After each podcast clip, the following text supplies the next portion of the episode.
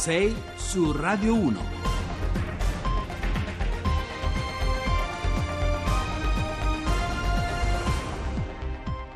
Bentrovati a 6 su Radio 1, buongiorno, giovedì 26 aprile sono le 6 e 7 minuti al microfono con voi Giovanni Acquarulo, oggi apriremo parlando di Alitalia perché lo stallo politico di queste settimane non può non fare i conti sul fronte economico e finanziario e comunque vadano le consultazioni per il nuovo governo con alcuni dossier arrivati a scadenza e sul tavolo del Consiglio dei Ministri c'è questa mattina l'ultimo capitolo che riguarda eh, la cessione della nostra compagnia di bandiera, di fatto l'ennesimo allungamento dei tempi decisionali. Ma poi ci occuperemo anche di farmacie online, proveremo a farci dare alcuni eh, consigli perché sempre di più negli ultimi anni gli italiani decidono di comprare direttamente in rete pillole e sciroppi, non mancano rischi delle truffe anche molto sofisticate sia sui prezzi che sulla qualità dei medicinali pubblicizzati sul web. Torneremo anche sulle vicende legate al bullismo, questa volta però lasciando le aule scolastiche per sederci sulle gradinate di uno dei tanti campi sportivi, dei campi di calcio e non solo di calcio che oggi in città o in provincia si trasformano in qualche modo in laboratori dell'odio, arene dove tra i genitori e i figli eh, salta qualunque grammatica del rispetto, della lealtà e anche dell'educazione sentimentale che dovrebbe accompagnare l'agonismo sportivo. Infine ancora una volta faremo il punto su che sembra, quella che sembra oramai l'ultima carta in mano al Quirinale per non tornare al voto, l'asse tra il PD e il Movimento 5 Stelle che però sta producendo in queste ore fibrillazioni e smottamenti non soltanto fra i democratici. Allora, i nostri contatti subito in apertura, i canali social, le pagine Facebook e Twitter di Radio 1 Rai, la diretta streaming sulla pagina Facebook di Radio 1 e poi il numero telefonico per sms, messaggi WhatsApp e anche messaggi vocali, ve lo ricordo, è il 335 699 2949. Vi aspettiamo. 6 su Radio 1. Allora, il primo passaggio oggi lo facciamo decifrando insieme i tracciati di volo che riguardano il futuro di Alitalia, la compagnia di bandiera che è diventata un po' il paradigma al di là delle vicende contingenti di un modello aziendale che per struttura dei costi stenta a sfidare il mercato, la concorrenza, un modello anche sintomatico di un certo modo di intendere le relazioni industriali e sindacali e soprattutto anche i rapporti, gli intrecci del capitalismo italiano con eh, la politica. Allora, la notizia che all'ordine del giorno del Consiglio dei Ministri in programma eh, questa mattina alla riunione del governo sotto la presidenza del eh, Premier uscente Gentiloni c'è l'ennesima proroga dei tempi della partita che riguarda la cessione, la vendita della nostra compagnia di bandiera e nel decreto che dovrebbe eh, varare l'esecutivo si concedono sei mesi in più per eh, trovare il nuovo proprietario dall'Italia e altri tre mesi in più alla compagnia aerea per restituire allo Stato il prestito ponte concesso nel 2017. È una partita politica, una partita economica e sindacale che oggi proviamo a mettere a fuoco con più precisione insieme ad Andrea Giuricin che è docente di economia dei trasporti all'Università Bicocca di Milano. Buongiorno e ben trovato professore. Buongiorno. Allora, Giuricin, ad Alitalia serve ancora tempo, insomma, per individuare un compratore. A che punto siamo con le offerte in campo? Quali sono quelle, diciamo, realistiche, credibili, strutturate? E qual è oggi il canale privilegiato, se c'è, che sta esplorando il governo? Indubbiamente la situazione è abbastanza, diciamo, non ancora ben definita, come giustamente ricordava lei, è una partita che rimane molto politica. Detto questo, le tre offerte in campo sembrerebbero essere quella di eh, Lufthansa, quella di EasyJet e quella di Wizz Air. Eh, la più forte fra queste tre offerte è sicuramente quella di Lufthansa che ha nel suo, diciamo, nella sua storia la capacità di integrazione di compagnie regionali, perché ormai l'Italia è una compagnia regionale se intendiamo il mercato europeo, ha circa il 2% della quota di mercato europea, mentre Lufthansa comunque ha 130 milioni di passeggeri l'anno. Quindi questa sicuramente sembra essere la direzione, lo stesso ministro Calenda ha detto che è proprio l'offerta di Lufthansa quella che è stata migliorata nel corso del tempo. Detto questo, è una partita politica e quindi capiremo bene se mai all'Italia verrà venduta ai tedeschi o meno, perché comunque rimane una partita politica. Allora, eh, professore, sullo sfondo ci sono altri due temi, il rinnovo di altri sei mesi della cassa integrazione straordinaria per 1680 dipendenti, lo ricordavamo, e il rientro eh, dal prestito ponte di 900 milioni concesso dal governo Gentiloni, su cui però Bruxelles ha acceso un faro, ipotizzando che si tratti di aiuti di Stato. È così? Esattamente Esattamente, il problema è questo prestito ponte. Io l'ho sempre criticato perché è un prestito ponte che chiaramente è sulle spalle dei contribuenti, ricordiamo sono 900 milioni di euro, ma soprattutto si è tramutato in non un prestito ponte perché? perché è stato dato troppo a lungo, è proprio per questo motivo che la Commissione europea ha acceso diciamo, questo faro. Eh, il prestito ponte avrebbe teoricamente una durata massima di 6 mesi, siamo arrivati a già 12 mesi, quasi a 12 mesi e molto probabilmente si arriverà a 18 mesi, quindi supera sicuramente quello che è eh, i limiti della normativa degli aiuti di Stato. Questo è un grande punto, oltretutto c'è anche un'altra cosa da ricordare, che nel 2008 fu dato dall'Italia un prezzo ponte da 300 milioni di euro che non venne mai restituito perché finì nel fallimento, quindi i contribuenti, perché sono soldi dei contribuenti, non, non, non poterono mai avere indietro quei soldi dati dall'Italia. Ecco, lo ricordava anche lei, eh, Giudicin, proroga su proroga, si continuano ad aggiungere milioni su milioni agli oltre 7 miliardi di euro, se questa è la cifra esatta del conto diciamo, pubblico che già è stato pagato per salvare all'Italia. Intanto, nonostante ci sia stato un aumento dei ricavi, l'azienda continua a perdere.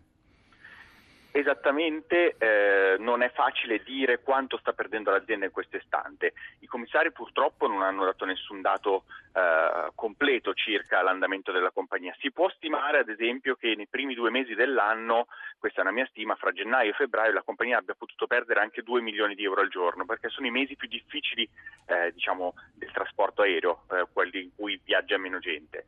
Eh, detto questo, continua a bruciare soldi, questo è sicuro, e quindi eh, sono altri soldi pubblici e anche per questo che il prestito ponte da 900 milioni di euro è molto in dubbio, perché comunque eh, difficilmente potrà essere ridato tutto.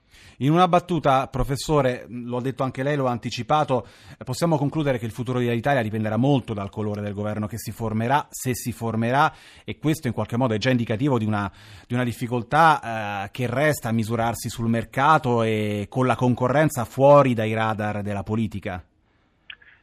Completamente la decisione sarà direi al 99% politica e purtroppo solo l'1% del mercato. All'Italia nonostante il lavoro dei commissari che stanno facendo il possibile con le poche leve che hanno in mano, eh, non riesce ad essere competitiva sul mercato. È una compagnia piccola che fa pochi investimenti. Quindi sarà una decisione politica e dipenderà completamente dal colore del prossimo governo. Allora, grazie ad Andrea Giuricin, grazie davvero professore di economia dei trasporti all'Università Bicocca di Milano. Grazie per essere stato con noi e buona giornata.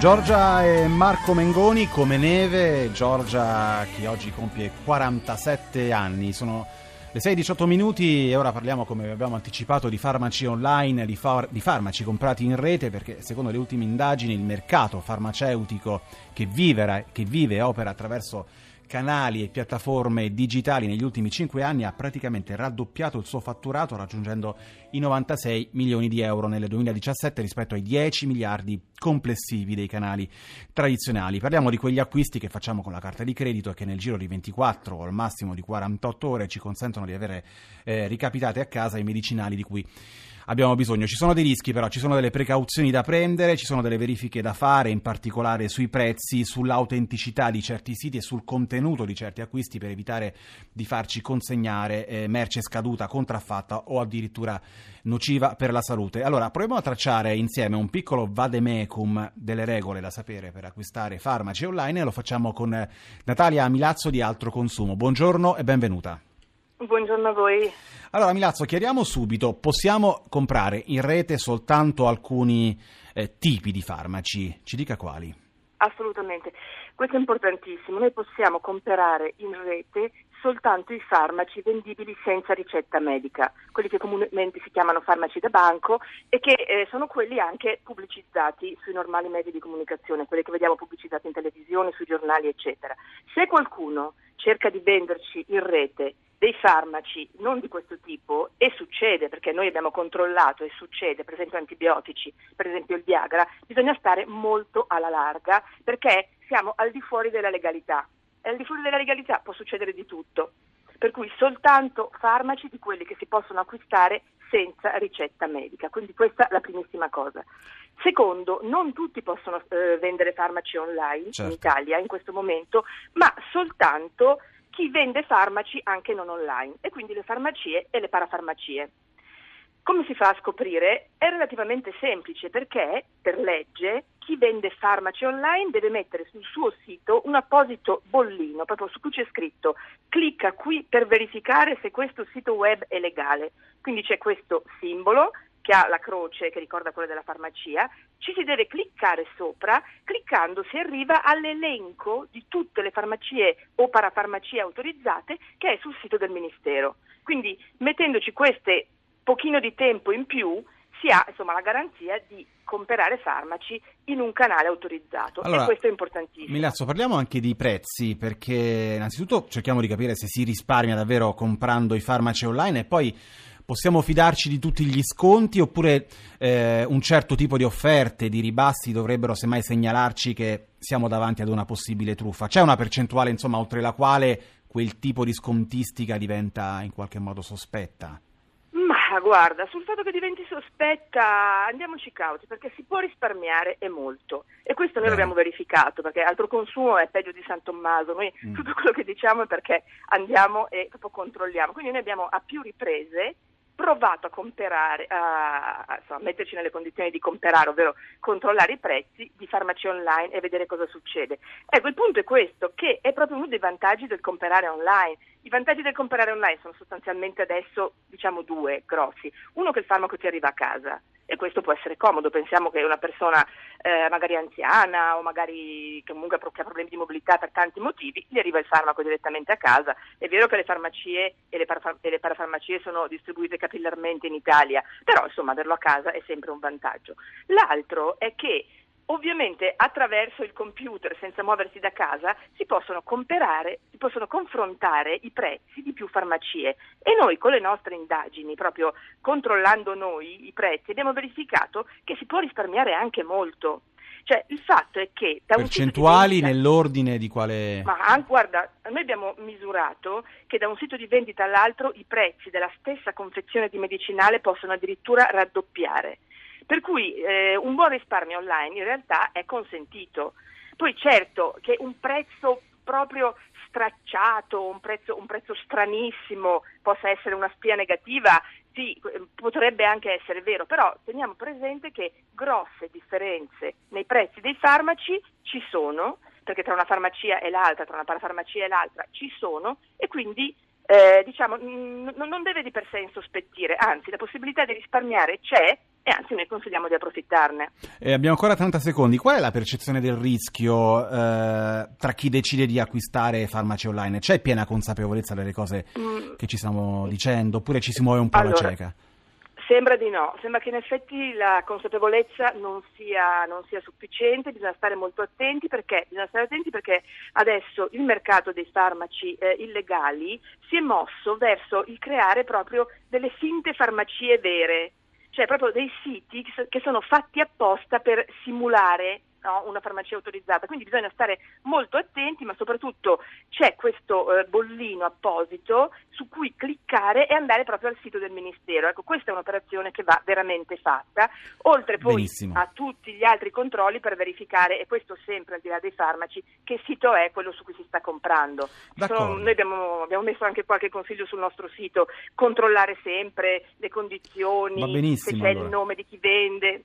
D'accordo, allora io la ringrazio perché sarà molto chiara e molto precisa nelle sue informazioni. Grazie a Natalia Milazzo di Altro Consumo per essere stata con noi. Ora come sempre c'è l'onda verde con le informazioni sul traffico e noi torniamo subito dopo con le anticipazioni del giornale radio. Restate, restate con noi su Radio 1. Rai Radio 1.